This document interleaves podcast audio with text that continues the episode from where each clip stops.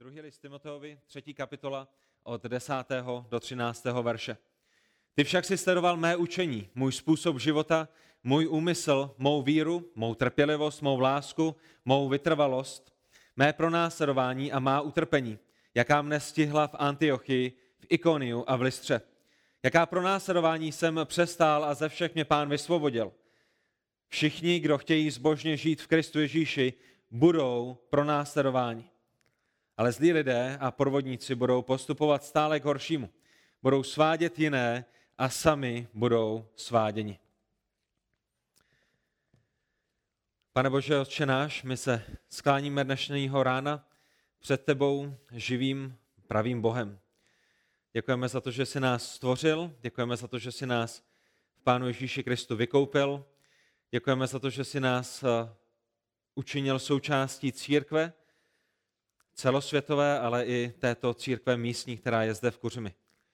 Děkujeme za tvé slovo, které nám ukazuje, jakým způsobem máme žít, jak tě máme oslavovat, jak tě máme milovat, jak tě máme následovat, jak máme žít v církvi. A děkujeme Bože i za to pozbuzení, které máme dnešního rána v tomto textu skrze příklad Apoštola Pavla. Bože, dej, ať dnešního rána jsme pozbuzeni, ať jsme nasměřováni za tebou, ať naše mysl je pozorná, ať naše uši jsou otevřené k slyšení tvého slova a prosíme tě o to, aby si nás budoval i toho dnešního dne do podoby Pána Ježíše Krista, tak aby i tvá církev na této zemi, v tomto městě mohla být silnou a zdravou, tebe oslavující, tebe následující, Kristu se podřizující, proto aby ty jsi byl oslaven, proto aby mnozí mohli slyšet evangelium a být zachráněni a proto abychom i my mohli žít životy radostné. Radostné životy jsou pouze ty, které nacházejí své největší uspokojení v tobě.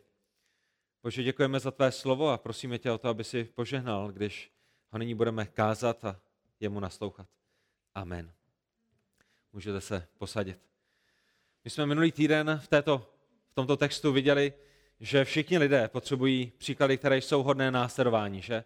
Každý jeden z nás, jak jsme v církvi, jak jsme v našich životech zborových i, těch osobních, potřebujeme někoho, kdo by stál vedle nás a kdo by řekl následuj Krista, tak jako já následuji Krista, pojď se mnou, následuj ho. Projdeme tímto utrpením společně. Všichni potřebujeme zbožné příklady. A poštol Pavel v těle těch verších, které máme před sebou, používá právě svůj vlastní příklad tomu, aby motivoval Timotea, který je v těžké situaci, který je v těžké situaci v jeho efeském sboru, kde přicházejí nejrůznější falešní učitelé, kde jsou i, i rádoby věřící, kteří se proti němu staví a, a Timotej potřebuje každou hrst, každou kapku pozbuzení, která se mu může dostat. A tak jak přemýšlíme o těchto verších 10. až 13., tak eh, chceme vzpomínat na naše příklady, zbožné příklady, které jsou hodné následování a chceme jimi být inspirováni. Samozřejmě Pán Ježíš Kristus je tím největším příkladem, jedinečným, dokonalým příkladem, ale v tenhle ten moment se zamýšlíme nad životem apoštola Pavla, eh, jedinečného křesťana, který miloval Krista, následoval Krista, žil pro Kristovu slávu a, a tak, jak Pavel pozbuzoval svým Eh, příkladem Timoteje, tak my chceme být jeho příkladem pozbuzení také. A nejenom být pozbuzení, ale zamýšlet se v, těchto, v tomto textu, v těchto verších nad tím, jak i my z boží milosti můžeme být příkladem, který je hodný následování. A v tom našem textu v minulém týdnu jsme viděli, že eh, Apoštol říkal Timoteovi, ty jsi však viděl mé učení a mluvili jsme o tom, že Apoštol Pavel kázal celé písmo, kázal Krista ukřižovaného, kázal Krista vzkříšeného, kázal spasení pouze jedině z milosti a nemíchal světskou a, a svatou moudrost boží dohromady. A my jsme mluvili o tom, že Timotej sledoval Pavla. A tím, jak ho sledoval, jak ho následoval, jak se od něj učil, eh, tak byl jeho příkladem proměňován. Eh, mluvil jako on, učil jako on, chodil jako on, žil jako on. A Pavel zdůrazňoval jeho učení. Za druhé jsme viděli, že Pavel připomínal Timoteovi, ty jsi také viděl můj způsob života. A kdo z nás bychom dnešního rána eh, mohli říct mladšímu bratrovi v Kristu nebo i našim dětem, ty jsi sledoval můj život, ty jsi viděl, jak jsem procházel svým životem a, a následuj mne, tak jako já jsem následoval Krista. Pavel to říct mohla. My jsme viděli v tom jeho způsobu života eh, tři základní věci, nebo mm, viděli bychom jich tam spoustu, ale to bychom museli být, v, této, v tomto textu několik měsíců, ale ty tři důležité věci byly, že Pavel miloval Krista, Pavel miloval církev, ať už na té osobní úrovni, eh, ty jednotlivce, kteří byli v místních společenstvích, anebo celá společenství, za které se modlil, na kterými naříkal, eh, pro které trpěl. A také ve všem se nesnažil zalíbit lidem, ať už těm, kteří jsou ve sboru, nebo těm, kteří jsou mimo sbor, ale snažil se ve všem zalíbit Bohu. A tak, drazí v Kristu, to je příklad hodný následování. Kdybyste potřebovali nějaký příklad ve svém životě, který máte následovat, tady máte tři krásné verše, nebo čtyři od 10. do 13. verše, kde Pavel říká, tady je příklad hodný následování. Já jsem učitel, který žije otevřený život před vámi, a se svými učeníky říká Pavel Timoteovi, e, jsem apoštolem, který není znám pouze ze svého vyučování, ale jsem znám ze svého osobního života. Lidé byli se mnou, chodili se mnou, žili se mnou, jedli se mnou, viděli, jak cestuji, viděli, jak trpím a to je příklad, který dávám před váš, e, před váš život. Následujte mne. Dveře Pavlova života, stejně jako dveře jeho domu, stejně jako dveře jeho srdce, byly dokořán otevřené. Každý mohl přijít a podívat se na to, nejenom na to, co učí, ale i na to, jakým způsobem žije. A Pavel neskončil pouze u učení, neskončil pouze u svého zbožného života, u jeho způsobu života, ale připomíná Timoteovi, že v jeho zápasech a v jeho bitvě v Efezu není nepřipraveným vojákem, eh, není nevyzbrojeným vojákem, ale je připraveným mužem na svém místě. Pavel mu říká, Timotej, ty jsi sledoval, ty jsi byl se mnou, ty jsi prošel těmito věcmi, ty jsi nasával a jsi připraven a já ti jenom chci připomenout ty věci, ke kterým jsem tě eh, připravil. Jsi vyučen samotným Pavlem, následuješ zbožný život svého otce ve víře a nyní za třetí, v tom desátém verši stále, my vidíme záměr hodný následování. To znamená, třetí bod, tak jak navazujeme na předchozí kázání, je úmysl nebo záměr hodný následování. Pavel říká, ty, ty, ty, ty Timotej, si však sledoval můj úmysl. A to slovo úmysl je, je, je stejné slovo jako slovo záměr. Je to Pavlovo rozhodnutí být soustředěn pouze na Krista. Je to cílevědomé, uh, smysluplné odhodlání žít pouze pro Kristovo evangelium a pro boží slávu. A všimněte si, že se jedná o úmysl. Není to něco, co se stalo náhodou, není to něco, co se stalo omylem, je to Pavlův úmysl. A Pavel říká, vím, co je důležité, a tady je, co, na co se budu soustředit. Budu se soustředit na ty věci, které jsou důležité. To je můj záměr, to je můj úmysl, to je můj plán. Tady je, jak chci prožít svůj život. Zvážil jsem všechny možnosti a tady je, jak jsem se rozhodl. A dávejte pozor, tady je, tady je, co Pavel říká. Pavel říká, budu mít pouze jeden cíl. Oslavit Krista. Budu mít pouze jednu prioritu, to je můj úmysl. Oslavit Krista. Budu mít pouze jeden plán a tím opět je oslavit Krista. Všechno v Pavlově životě se točilo kolem Krista, kolem církve, kolem evangelia, kolem záchrany neznovu zrozených lidí. Proč? Protože to byl jeho úmysl, to byl jeho záměr, to byl jeho plán, to bylo rozhodnutí, které on uh, svědomitě udělal. Proč ho udělal? Protože věděl, že čas je zkrácený, že? Pavel, Pavel rozlišoval dobu, ve které žil. Pavel věděl, že nemá mnoho let na této zemi, uh, když se rozhodl následovat Krista před několika lety, než napsal tento dopis Timoteovi. Věděl, že lidé kolem něj mají zkrácený život. Věděl, že je jedno, jestli vám je 20 let, 40 let nebo 80 let, že nikdo z vás nemá jistotu toho, že se dožije zítřejšího dne. A Pavel věděl, že čas milosti je omezený. Pavel věděl, že Ježíš Kristus se může vrátit kteroukoliv minutu eh, našich pozemských životů, proto aby soudil živé i mrtvé. A Pavel věděl, že hříšní lidé, kteří nejsou usmířeni se svatým Bohem, nevejdou do království nebeského a proto Pavel se rozhodl dělat ty věci, na kterých skutečně záleží. Ukládal své poklady v nebesích namísto toho, aby budoval nějaké pozemské statky. A tak Pavel nebyl hnán příležitostmi, Pavel byl hnán prioritami.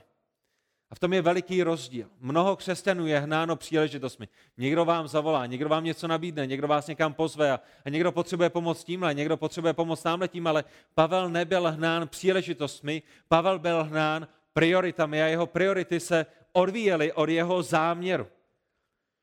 Pokud máte rádi střílení, u nás doma minimálně jedno dítě rádo střílí a máme rádi veškeré zbraně a máme doma encyklopedii zbraní a, a všechny tyhle ty věci a, a i v rodině máme spoustu, uh, spoustu lidí, kteří mají rádi zbraně a používáme je k míromirovným důvodům, k tomu, abychom si ukořistili něco na oběd a, a bránili naši rodinu. Ale, ale možná víte, jak funguje brokovnice, že? Když střelíte brokovnici, jak se vždycky trefíte, že? Když chcete střílet na, na něco, tak, tak brokovnice se rozstřelí všude, ale, ale Pavel nefungoval jako brokovnice, která by v sobě měla tisíc malých kuliček a ty by letěly eh, do všech možných stran. Pavel fungoval jako laser, zaměřený na jeden bod, zaměřený na jeden záměr, zaměřen na jeden cíl a všechno v jeho životě bylo naměřeno skrze tuto čočku laseru, proto aby dosáhl eh, co největších výsledků, kterou by se s brokovnicí dosáhnout nedalo. A tak, drazí v Kristu, problém některých křesťanů je, že nemají žádný záměr. Pokud máme mít příklad hodný následování, a tím je Pavel, a pokud Pavel měl záměr a měl úmysl a měl cíl, tak my potřebujeme zvážit i v našich vlastních životech, jestli máme záměr. A když se podíváte kolem sebe, tak uvidíte, že mnoho lidí záměr nemá. Nemá žádný úmysl, nemá žádný plán a nemá žádné priority. A proto nic neudělají, proto nic nedokončí, proto se ve všem plácejí, jsou jako brokovnice. Tady je příležitost, tamhle je příležitost, tady je další příležitost, ještě tady to, ještě tamhle to. A na konci dne je to jenom spousta věcí, které jsou rozdělané, ale nic nebylo dodělaného. Je to ztráta času, jsou to promarněné hodiny, jsou to promarněné hřivny. A problém je, že nikdo, včetně jich samotných, na konci dne ani neví, co dělají a kam jdou a, a jaký to má smysl a, a co chtějí dosáhnout příštího týdne. Ale Pavel tímto způsobem nežil. Pavel říká Timoteovi, Timotej, ty jsi sledoval, ty jsi znal můj záměr. A opět, kdybychom se vrátili do listu Filipským, do první kapitoly 20. a 21. verše, list Filipským 1, 20 až 21, my vidíme, že opravdu pro Pavla ten jeden jediný bod, ten jeden jediný záměr byl Kristus. Pavel říká ve Filipským 1.20, toužebně očekávám a doufám, že v ničem nebudu zahanben, ale se vší otevřeností, jako vždycky i nyní, bude Kristus zveleben na mém těle. Ať životem, ať smrtí. Vždyť žít pro mne znamená Kristus a zemřít zisk. To je ten záměr, to je, to je ten cíl, to je ten úmysl. To je, to je, jak Pavel žil. Ve skutcích ve 20. kapitole, 24. verši, skutky 20, verš 24, Pavel říká, avšak v žádném ohledu si necením duše víc, si necením své duše víc, než abych dokončil svůj běh a službu, kterou jsem přijal od Pána Ježíše. A tak si všimněte, o co jde Pavlovi. Pavel ví, jaký má záměr, ví, jaký má cíl a říká, já, já, já chci dokončit, já chci usilovat, já chci s vypětím všech sil dosáhnout toho, k čemu mě Pán Ježíš Kristus poslal. A vy vidíte v tom 24. verši, co bylo jeho misí, co bylo jeho úkolem, co bylo jeho službou. Dosvědčovat evangelium o boží milosti. Ať už šiju stany, ať už peču chleba, ať už jsem s lidmi na cestách, anebo v synagoze, v sobotu mezi žiry, ať už jsem mezi pohany, ať už jsem na aeropágu, ať už dělám cokoliv, kdekoliv, jakkoliv ve svém životě, můj záměr a má služba a můj běh je dosvědčovat evangelium o boží milosti. A milí bratři a sestry, v Pánu Ježíši Kristu, to je služba, kterou jsme přijali i my, že? To je záměr, který i my bychom měli mít v našem životě. Možná ne v roli apoštola, možná ne v roli kazatele, možná ne v roli misionáře, ale zajisté je to ten stejný záměr, který potřebuje bratr Jup jako otec a manžel, je to stejný záměr, který potřebuje Vlaďka jako manželka a matka, je to stejný záměr, který potřebujeme jako kamarádi, jako kolegové v práci, protože pán Ježíš řekl v Matoušovi 28.19 nám všem, jděte tady a čiňte učedníky, ze všech národů. My všichni máme jít a činit učedníky. To musí být záměr v našich životech. Evangelizovat a učedníkovat. Evangelizovat ty, kteří Krista neznají a učedníkovat ty, kteří ho již znají. A nejenom to, pokud jste svobodnými, potom apoštol Pavel říká v prvním listu Korinským v 7. kapitole 32. verši, jak se, jak se to projeví i ve vaší svobodě. 1. Korinským 7.32, kdo nežije v manželství, stará se o věci pána, jak by se zalíbil pánu. A ta otázka, která je s tím spojená, je, ať už pro manžele, nebo pro otce, nebo pro svobodné, nebo pro kohokoliv jiného, je, jaký máte záměr. Jaký máte záměr ve vašem životě? Čemu se všechno ostatní podřizuje? Kde, kde, kde všechny ty možnosti berete dohromady a směřujete je jedním směrem, proto aby váš život byl efektivní, oslavující Boha, abyste docílili těch nejvíc nejdůležitějších věcí. Za prvé, činit učedníky. Za druhé, pokud jste svobodnými, starat se o věci pána, starat se o to, jak bychom se zalíbili pánu a přemýšlejte. A to není pouze pro svobodné. Přemýšlejte o tom, jak se můžeme zalíbit pánu, když žijeme posvěcené životy, když sdílíme evangelium, když, když učedníkujeme. A pokud jste v manželství, s Efeským 5.22, ženy, podřizujte se svým mužům jako pánu. Efeským 5.25, muži, milujte své ženy, jako i Kristus miloval církev a sám sebe za ní vydal. Tady máme další záměr, další úmysl, kterému by mělo být podřízeno podřízena, podřízen celý náš život, že my chceme milovat Krista, následovat Krista, oslavit Krista, jako svobodní v tom, že sloužíme Kristu v manželství, také, že sloužíme Kristu, ať už v církvi, anebo potom ještě v našich manželstvích, jak sloužíme Kristu v manželství, když, když muži budují své ženy, když je vedou za Kristem, když je milují, jako, jako Kristus miloval svou církev, ženy tím způsobem, že se podřizují svým manželům, že je následují, že je poslouchají a že jsou jim podporou a, a oporou a pomocí jim rovnou. Pokud vám hospodin, Bůh, svěřil děti, potom v listu Efeským v 6. kapitole ve 4. verši my čteme, vy otcové nedrážděte své děti k hněvu, ale vychovávejte je v pánově kázni a napomenutí. A tak všechny tyhle ty věci by měly být a musí být naším záměrem. Pokud chceme oslavit Krista, pokud chceme být zaměřeni na to, co je nejvíce důležité, na priority, které Bůh dává do našich životů, ne pouze na příležitosti. A je mnoho příležitostí, které přijdou, které vemou čas od toho, abychom se věnovali církvi, abychom se věnovali manželovi, abychom se věnovali manželce, abychom se věnovali dětem. A na konci dne jsme byli zapojeni ve 150 milionech projektů, ale možná ty priority a ty záměry, které byly důležité, nejsou dotaženy do konce. A taky vy, bratři, primárně vy, potřebujete být příkladem hodným následování.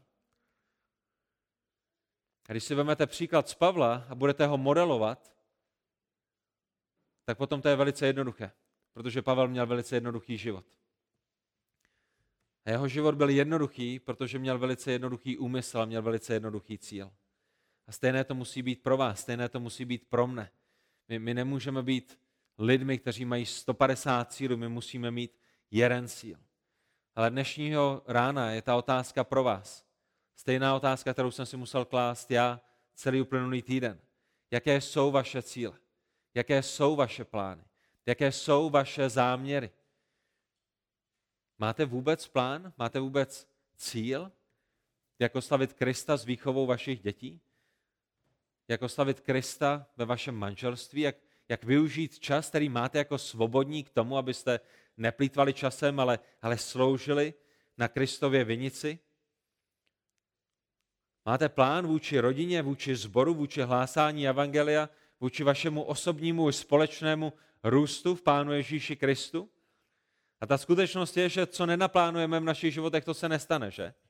Pokud nemáme plán, pokud nemáme záměr, pokud to není napsané v našich kalendářích, potom se to nestane. A Pavel řekl v prvním listu korinským v 11. kapitole první verši, napodobujte mě, jako i já napodobuji Krista.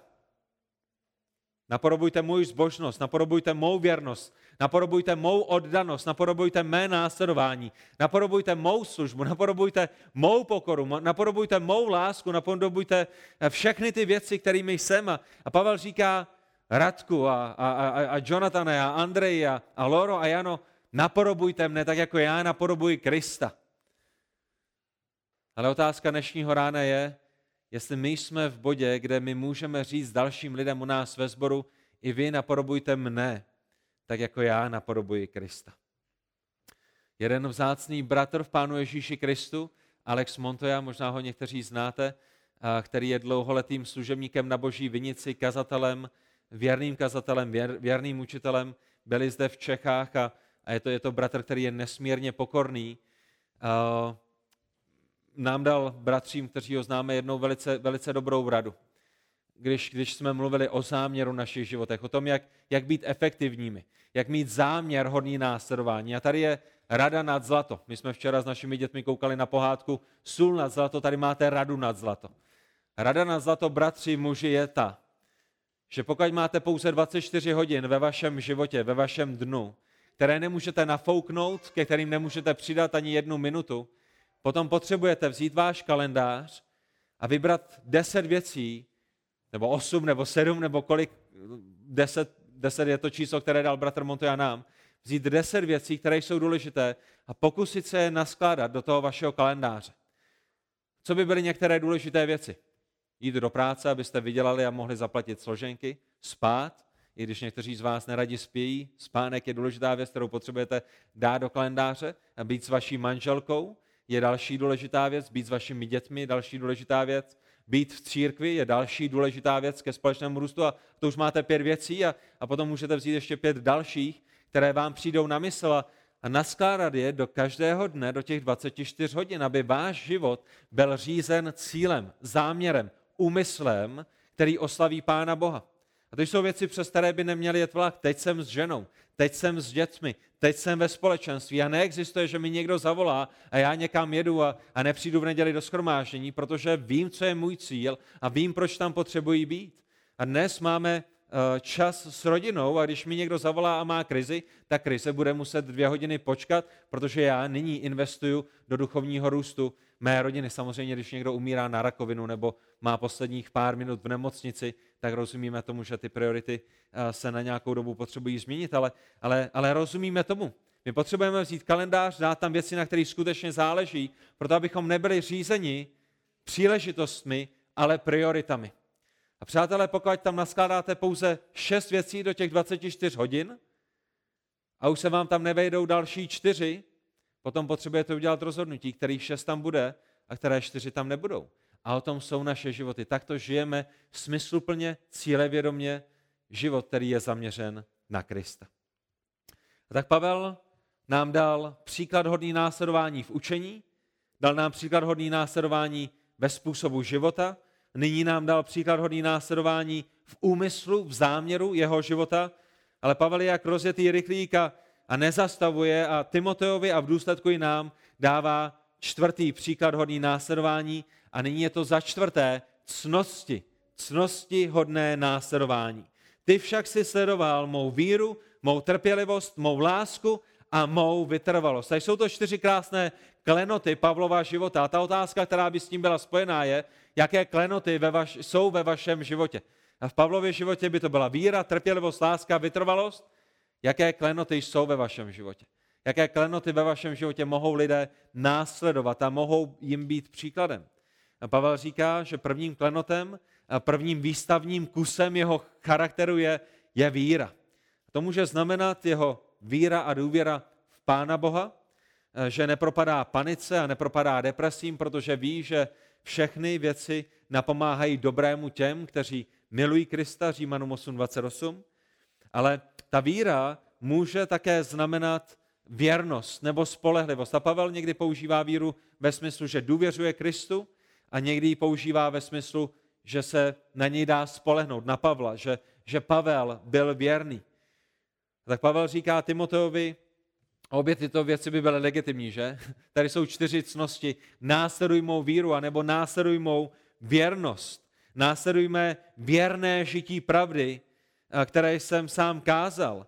A Pavel říká Timoteovi, nebylo to pouze o teorii, je to i o praxi. Pavel říká Timoteovi, já jsem byl věrným, já jsem důvěřoval Bohu, já jsem měl integritu, byl jsem stejný vevnitř a jsem stejný i navenek. A to je, proč Pavel říká v prvním listu Korinským v 9. kapitole 27. verši, první list Korinským 9.27, zasazuji dobře mířené rány svému tělu a podrubuji je, abych se snad jiným hlásaje sám nestál tím, kdo se neosvědčil. Pavel říká Timoteovi, ty jsi viděl mou víru, ty jsi viděl mou osvědčenost, ty jsi viděl uh, mou, mou, mou věrnost a mou spolehlivost, ale ta nepřišla sama od sebe. Já jsem musel bojovat se svým tělem. Musel jsem umrtvovat své tělo, proto aby má teorie byla propojená s mou praxí.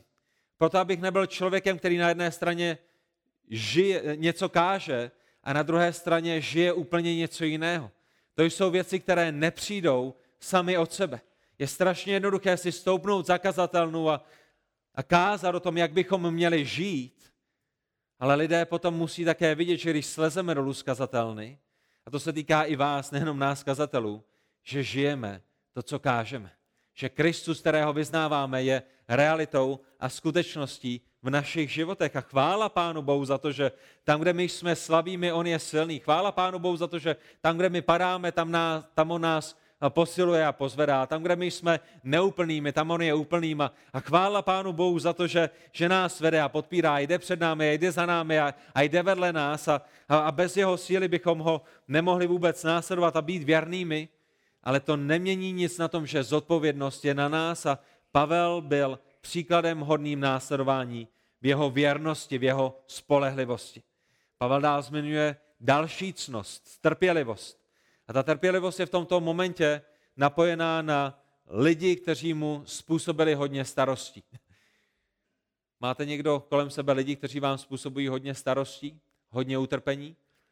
Někteří komentátoři Nového zákona říkají, že když Pavel mluvil o tom trnu, který byl v jeho boku, za který prosil, aby ho pán Ježíš odebral třikrát, někdo říká, že to byly nemoci, někdo říká, že to byl, že to byl ďábel, který ho trýznil, zvenčí. A někteří lidé říkají, že to byl člověk, který znovu a znovu přicházel do jeho života, aby ho urážel, aby ho, aby ho trýznil. Když Pavel mluví o trpělivosti, tak je to právě v souvislosti s lidmi. S lidmi ze sboru, které založil, kteří se proti němu potom postavili, kteří jim opovrhovali, kteří si na něj stěžovali, a kteří na něj útočili. A, a Pavel říká Timoteovi v té jeho těžké situaci, Timotej, já jsem tam byl. Před pár lety jsem byl na tom stejném místě, kde jsi byl ty, ale, ale vem si ze mě příklad. Já jsem měl s nimi trpělivost. Modlil jsem se za ně.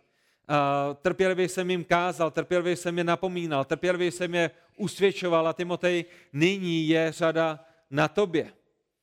A v důsledku Pavel říká, Timotej, vzpomínáš, když jsem ti napsal o Kristově utrpení?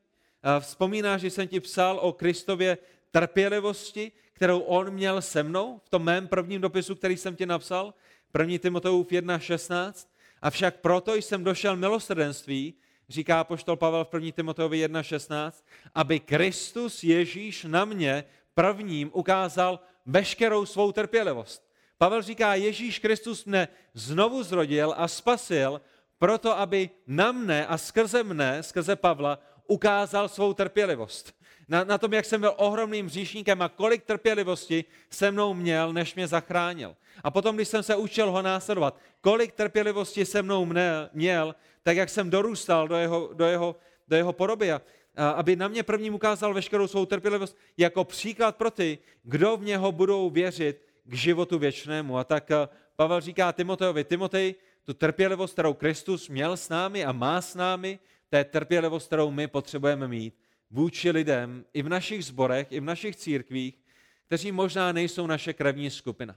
A kteří tam možná jsou dáni proto, aby nás trýznili a, a utlačovali a, a, a byli nám nepohodlnými, aby i skrze toto nepohodlí my jsme mohli dorůstat a být takovými jako Kristus. A třetím klenotem Pavlova charakteru je láska. A samozřejmě tato láska je ke všem. Ať už vůči lidem, anebo vůči Bohu, a co jiného my bychom očekávali od člověka, který je skutečně znovu zrozený, že? Pamatujete na to, jaké je první ovoce nebo první příchuť ovoce Ducha Svatého v listu Galackým 5.22? Ovocem ducha je však, a co je první příchuť? Láska, že? A tak samozřejmě my budeme vidět a vidíme lásku v životě apoštola Pavla, protože je znovu zrozený, protože má ducha božího a proto apoštol Pavel miluje Boha a miluje lidi. Je to samozřejmě ta sebeobětující se láska, která zapírá sebe a, a myslí na dobro ostatních. A jako boží dítě Pavel nemohl jinak, než milovat další boží děti. A to je to stejné, co se týká vás. Jana, Lora, Míša, Andrej, pokud jsme boží děti, potom nemůžeme jinak, než milovat další boží děti, než milovat církev. Jiný apoštol Jan napsal v 1. Janově 4.7, milovaní, milujme se navzájem, neboť láska je z Boha a každý, kdo miluje, se z Boha narodil a Boha zná. Vidíte, jaký má důsledek? Ovoce Ducha Svatého v našich životech? Milujme se navzájem. A koho máme především milovat? Když se máme milovat navzájem, tak se jedná o místní církev, o místní sbor, o naše bratry a sestry, kteří, kteří vstoupili do toho svazku členského, kteří se podřídili místnímu láskyplnému vedení a, a, a chtějí být v jednom těle s ostatními bratřími a sestrami a, a fungovat a sloužit. A to je ten prvotní, primární záměr naší lásky. A Pavlova láska vůči Bohu byla zjevná na jeho lásce vůči bratřím. A 1. Janova 4.20 říká, vždyť kdo nemiluje svého bratra, kterého viděl, nemůže milovat Boha, kterého neviděl. Nemůžete být ve schromáždění, nemůžete být součástí církve a říkat, miluji Boha, miluji Boha, miluji Boha, kterého jste neviděli, zatímco nemilujete bratry a sestry v Pánu Ježíši Kristu, které vidíte jednou, dvakrát, třikrát týdně. Pokud nemáte zájem o jejich život, pokud nemáte zájem o to, co se děje v jejich životě, pokud nemyslíte na jejich zájmy, na to, co oni potřebují, pokud se za ně nemodlíte, pokud netoužíte potom, aby, aby rostli v Pánu Ježíši Kristu, tak nemůžete říkat, že milujete Boha, kterého nevidíte. Proč? Protože láska vůči Pánu Bohu je zjevná v lásce vůči církvi. A tak samozřejmě, že Pavel měl lásku pro církev, protože měl skutečnou lásku pro Boha. A posledním klenotem Pavlova charakteru je vytrvalost. A jeho vytrvalost je, je zde použita k tomu, aby Timotej ji následoval a je to samozřejmě vytrvalost v těžkých utrpeních, v pronásledováních a, a je to vytrvalost až do konce. A Pavel šel ve své pejích Krista, který, vy, vy, který byl vytrvalý až do konce. Není to tak? A kdybyste, kdybyste byli na místě Kristově, kdybyste viděli Kristův život, kde byste to zabalili vy? Zabalili byste to, kdyby vás Jiráš zradil? Zabalili byste to, kdyby vás přišli zatknout v Gecemanské zahradě? Nebo až potom, co by všichni utekli? Zabalili byste to při tom, když jste, kdybyste byli souzeni nespravedlivě uprostřed noci?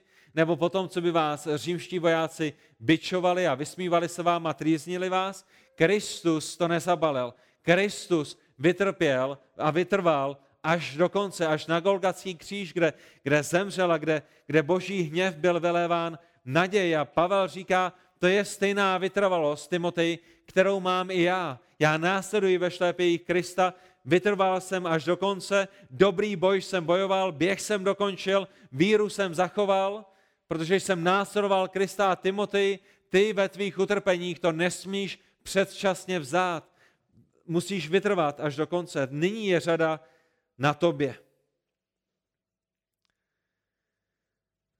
A tak muži, bratři, to jsou cnosti apoštola Pavla.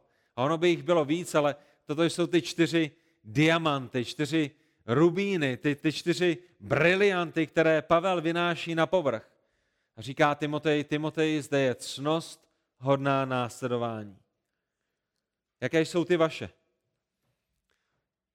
Jaké diamanty předáte vy vašim učeníkům a vašim dětem? Na vaší smrtelné posteli. Co jim řeknete? Davide, sledoval si můj život, sledoval si mé cnosti a tady je, jak chci, aby si žil? A nebo řeknete, říct se tím, co jsem kázal, ale prosím tě, neber v potaz to, jak jsem se choval. Jaká, jaká škoda by to byla? Kdo by očekával, že, že někdo bude následovat někoho, kdo řekne, tohle jsem učil, ale úplně jinak jsem žil. Prosím tě, říct se tím, co jsem učil. Ne, to by všichni řekli, jaký pokrytec, jak, jak, jaký falešný křesťan. Jak si vůbec dovoluje mě vyzvat tomu, abych ho následoval, když sám kázal vodu a pil víno, nebo, nebo obráceně. Jak se bude vzpomínat na váš život a na vaše cnosti jak se bude vzpomínat na vaši věrnost a na vaši spolehlivost a na vaši trpělivost a na vaši lásku vůči Bohu a vůči lidem. A bude vůbec na co vzpomínat. A chvála Pánu Bohu za to, že jsme vykoupeni pouze jedině skrze krev Ježíše. chvála Pánu Bohu za to, že jsme zachráněni z milosti skrze víru, pouze jedině z milosti skrze víru. Ale přátelé, následovat Krista, dorůstat do podoby Krista, být příkladem hodným následováním, je naší zodpovědností. A to je to, po čem musíme toužit, za čím musíme jít, pokud nechceme promárnit naše životy. A tak Pavel mluvil o svém učení, mluvil o svém způsobu života, mluvil o záměru, mluvil o své cnosti a nyní poslední věc, o které Pavel bude mluvit, je utrpení. Utrpení hodné následování. A přátelé, ve všech těchto těch věcech, tak jak o nich Pavel mluví, nám říká jednu velice důležitou věc, nebo jednu věc, která by se dala schrnout pár slovy, které napsal možná už před 50 lety R.C. Sproul, který řekl, nyní se počítá na věky. Právě teď se počítá pro věčnost. My někdy žijeme v našich životech a říkáme si podvědomě, na nyní, nyní nezáleží. Na tomto momentu teď nesejde, protože ještě budu mít 30 let, ještě budu mít 50 let. Že? A, a někdy momenty a hodiny našich životů nám protékají mezi prsty, protože si milně myslíme, že těch pár minut tady a pár minut tam a jedno rozhodnutí tady a, a druhé rozhodnutí tam, že na tom nesejde, že budeme mít ještě 350 dalších možností, ale skutečnost je taková, přesně tak, jak ji vyjádřil R.C. Sproul, nyní se počítá na věky. Tento moment se počítá na věčnost. Toto rozhodnutí, které máte, ovlivní celou vaši věčnost, ovlivní vaše poklady, které budete mít v nebesích, ovlivní váš nebeský soud, ovlivní to, jestli budete shledáni dobrými služebníky, anebo služebníky, kteří, kteří zakopali hřivny. Nyní toto rozhodnutí, tato minuta, tato hodina, tento den se počítá na věky. Ať už se jedná o naše cnosti, ať už se jedná o náš záměr, o náš život, o naše učení, anebo za páté o utrpení hodné následování. A Pavel říká, to je, kde zakončíme, Timotej, ty jsi však sledoval mé pronásledování a mé utrpení v 11. verši, jaká mne stihla v Antiochii, v Ikoniu a v Listře, jaká pronásledování jsem přestála. A Pavel zde mluví velice otevřeně a mluví zde velice osobně vůči svému synu ve víře Timoteovi.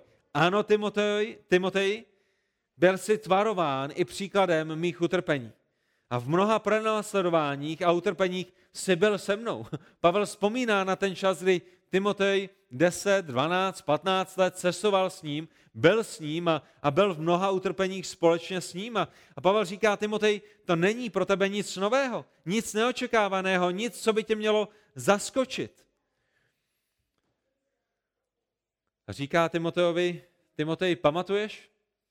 A vy všichni, kteří jste zde a kteří posloucháte toto kázání, vy byste měli zaspomínat na to, jakými utrpeními procházel Pavel, proto abyste rozuměli, o čem zde mluví. A pojďte společně se mnou nalistovat eh, knihu skutků, 13. kapitolu, protože když Pavel mluví o Antiochii a Ikoniu a Listře, tak nás bere do skutků, do 13. kapitoly, kde evangelista Lukáš, doktor Lukáš, historik Lukáš, zaznamenal právě jeho cestu po těchto třech městech. A tak Pavel říká v tenhle ten moment Timoteovi, Timotej, pamatuješ, pamatuješ na to, když jsme přijeli do Pisické Antiochie, o které psal náš společný přítel, doktor Lukáš, v jeho knize Skutků. Jak jsme v sobotu přišli do synagogy a kázali jsme Krista ukřižovaného, vzkříšeného. Pamatuješ na to, Timotej? Když jsme kázali, že skrze Krista se těm židům, kteří tam jsou, zvěstuje odpuštění hříchu. A pamatuješ, jak nás díky boží milosti v tu sobotu prosili, aby jsme se příští týden vrátili znovu abychom ještě více kázali, abychom jim řekli ještě více věcí a jak, jak všichni byli nadšení z toho, když slyšeli zvěd o, o Kristu. A když jsme příští sobotu se schromáždili opět v té pisické Antiochii v jejich synagóze, tak skoro celé město přišlo, aby si vyslechlo pánovo slovo. Pamatuješ na to? Jak, jak stáli před synagogou a na náměstí a, a v ulicích kolem a, a i židé i pohané chtěli slyšet o záchraně, která je v Pánu Ježíši Kristu. Jak, jak nádherný den to byl, jak, jak slavný den to byl, jak radostný den to byl, když se celé město sjednotilo proto, aby slyšelo kázání Evangelia. A Timotej, jestli si na to pamatuješ, tak si taky pamatuješ, že někteří z Židů začali žárlit. Začali závidět, že máme větší úspěch než oni, že za námi jde více lidí, než šlo za nimi a že máme více následovníků a, a začali nám odporovat a začali se rouhat. A Timotej, pamatuješ na to, jak potom proti nám poštvali přední muže města a jak podnítili pro následování a jak nás hnali, až se za námi prášilo a my jsme museli utéct si z Pisické Antiochie? Ale to ještě nic nebylo, že, Timotej? To jsme museli jenom utíkat. To jsme museli jenom hodně rychle běžet, ale ještě se nám nic nestalo, ale tam to skončilo ještě celkem dobře, ale taky pamatuje, že z Pisické Antiochie jsme přišli do Ikonia. A o tom my čteme ve skutcích ve 14. kapitole. Já jenom doufám, že jak vám přebyprávím tyto verše, že vy sledujete společně se mnou v textu. Ve skutcích ve 14. kapitole od prvního verše Pavel, Pavel v druhém listu Timotejovi mluví o tom, co se stalo ve skutcích, jak byli v Ikoniu. A vypráví Timoteovi a přivádí Timoteovu mysl na to, co se odehrálo v Ikoniu. Co se odehrálo v Ikoniu? Timoteji, i tam jsme kázali v sobotu v židovské synagóze. Ty stejné věci tím stejným způsobem. Nezměnili jsme zprávu a nezměnili jsme způsob, kterým jsme tuto zprávu doručili. Tím stejným způsobem. A jak dokonce sám pán dosvědčoval, že nás poslal skrze to, že skrze naše životy konal mnohé zázraky a mnohá znamení. A Timotej, pamatuješ, jak i tady židé podnítili proti nám zástup? A namísto toho, aby tito židé pokorně přijali pravdu, kterou jsme jim zvěstovali, aby se pokorně pokořili před Bohem, který dosvědčoval, že jsme jeho apoštolé a že zde mluvíme na místě božím, tím, že jsme i konali zázraky a znamení, že se postavili proti nám, začali nás stupit a pokusili se nás kamenovat. A pamatuješ, jak i zde v Ikoniu jsme museli utíkat a, a pelášit, abychom si zachránili holý život? Timotej, zajisté si to pamatuješ. Ty jsi tam byl se mnou. A já už si nepamatuju, jestli ty jsi běžel rychleji, nebo já jsem běžel rychleji, ale pamatuji si, že jsme běželi spolu. A Timotej, ty si pamatuješ, že jsme to nevzdali. Ty si pamatuješ, že já jsem neřekl po ikoniu, balím to, jdu do důchodu, mám tohle to zapotřebí, znovu a znovu nás pronásledují, založím si nějakou YouTubeovou službu, kde ne nebudou pronásledovat, vypnu komentáře. Ne, my jsme to nevzdali. Ty a já jsme to nevzdali, ale šli jsme do Listry a šli jsme do Derbe. A tam jsme co, Timotej? Co jsme dělali v Listře a co jsme dělali v Derby? Jeli jsme na dovolenou? Jeli jsme číst knížky? Ne, my jsme dál hlásali evangelium. Listra, skutky 14. kapitola, 8. verš. A v Listře konkrétně jsme jim hlásali, aby se lidé obrátili od uctívání model k živému Bohu, stvořiteli nebe a země a všeho, co je v nich. Ale i sem přišli židé. Ty židé, kteří byli v Antiochii, ty židé, kteří byli v Ikoniu, si nedali pokoj a pronásledovali nás až do Listry a i zde podnítili zástup a přemluvili zástup, aby mě Pavla ukamenovali. A všimněte si, že v tento moment nešlo o pokus kamenovat, ale že ho skutečně kamenovali. A když Pavel lehl pod kopcem kamenů, mrtev, tak ho z těch sutin vyhrabali, tito židé, a vytáhli ho za město a tam ho nechali ležet. A Pavlovi učeníci se schromáždili kolem něj v této 14. kapitole knihy skutků. My nevíme, jestli se za něj modlili, nevíme, jestli prosili Pána Boha, a nevíme, jestli Pavel byl totálně mrtev, pravděpodobně ano, ten text by tomu nasvědčoval. A Bůh ho vzkřísil z mrtvých. Dokážete to domyslet. Přemýšlejte o tom, co byste udělali vy. Právě vás v listře ukamenovali. Právě vaše mrtvé tělo vytáhli ven, aby nepošpinilo jejich ulice, abyste schnili, aby vás divá zvěř rozežrala za hranicemi jejich města. Ale Bůh vás zázračně vzkřísil. Co byste udělali vy? Tady je příklad hodný následování.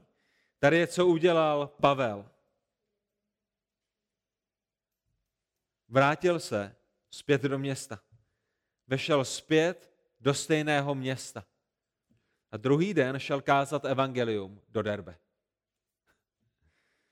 A není to ohromně pozbuzující? Někteří lidé žijí tím způsobem, že trošku píkne v boku. Mají, mají trochu kašel, mají trochu rýmu, trochu je bolí záda. A už je to pro ně dobrá výmluva, aby nehlásali evangelium. Už je to pro ně dobrá výmluva, aby nemuseli do schromáždění. Už je to pro ně dobrá výmluva, aby, aby zůstali doma. Pavla nezastavilo ani to, že byl ukamenovaný, Pavla nezastavilo ani to, že byl mrtvý. Když ho pán Bůh zkřísil, tak se vrátil zpět do stejného města a druhý den se vydal do dalšího města, aby kázal stejným způsobem stejnou zprávu. A to, co je na tom nejlepší, je, že Pavel nikdy nezměnil evangelium ani způsob, kterým ho hlásal. A dnešní rádoby odborníci na církevní růst a na evangelizaci by řekli, Pavle, si hlupák. Pavle, to, co se děje ve tvém životě, je, že znova a znova si pronásledován, znova a znova tě týrají a zavírají a kamenují a, a byčují. Pavle, potřebuješ změnit strategii. Potřebuješ změnit evangelium, tu zprávu, kterou kážeš.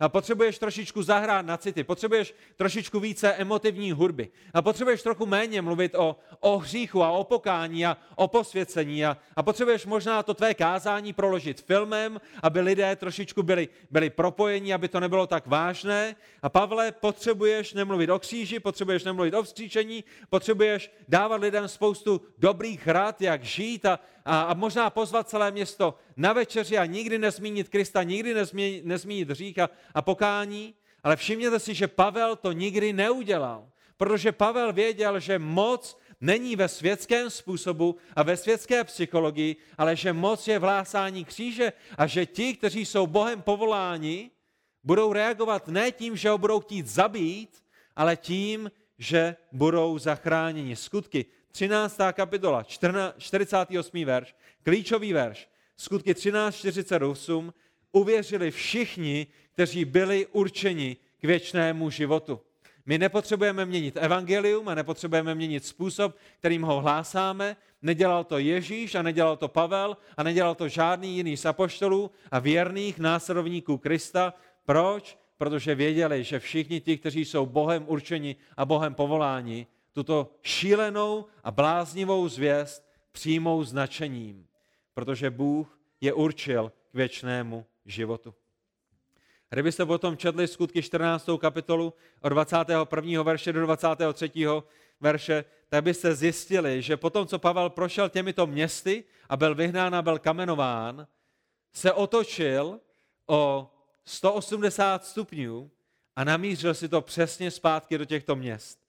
V 21. verši skutků 14. Když onomu městu Derbe oznámili evangelium a získali dosti učedníků, vrátili se do Listry, Ikonia a Antiochie. Rozumíte tomu? A poštol Pavel se vrátil zpět do měst, kde byl pronásledován, kde byl kamenován a kde ho zanechali mrtvého. Ve 22. verši vidíme, co tam dělal, proč se tam vrátil, co ho tam hnalo, proč se nebál, aby upevňoval duše učedníků, aby pozbuzoval učedníky v tom, aby setrvávali ve víře a říkali jim, že musí projít skrze mnohá soužení a skrze mnohá soužení, že musí vejít do Božího království. A potom jim ukázal švé, své šrámy a své modřiny a své jizvy a řekl jim, toto je, o čem mluvím. Nekáži vám vodu a sám pijí víno, nemám pouze mnoho teorie a praxe žádná, ale podívejte se, jak i na mém těle já snáším utrpením pro Krista. A ve 23. verši a v každém zboru jim ustanovil starší a v modlitbách a sposty je svěřil pánu, v něhož uvěřili. Proč je to důležité? Protože Kristus i Pavel krváceli pro církev. Kristus i Pavel krváceli pro celosvětovou církev, která je ale zjevená v místních společenstvích která je viditelná v místních zborech. Společenství, které mají formální vedení a které mají formální členství a kde jsou lidé sjednocení a, a lidé vědí, kdo do toho zboru patří a kdo ne. A to je, jakým způsobem se Kristus stará o svou církev. Církev není o nezávislých autonomních křesťanech, kteří nejsou nikde vykazatelní, kteří neděli za neděli, nejsou nikde členy a jenom sledují internet nebo jezdí ze sboru do sboru. Církev není o tom, že nejsou členy zdravého sboru, že nejsou součástí místního těla Kristova, kde, kde, by, kde by sloužili, kde by se zapojovali, kde by byli vykazatelnými, kde by, kde by znali lidi, kteří tam jsou a nechali ostatní, aby znali jejich život, viděli jejich život, pronikli do jejich života, promlouvali do jejich života. Ne, místní sbor s formálním členstvím a s formálním vedením je Kristův jediný plán pro znovu zrozené.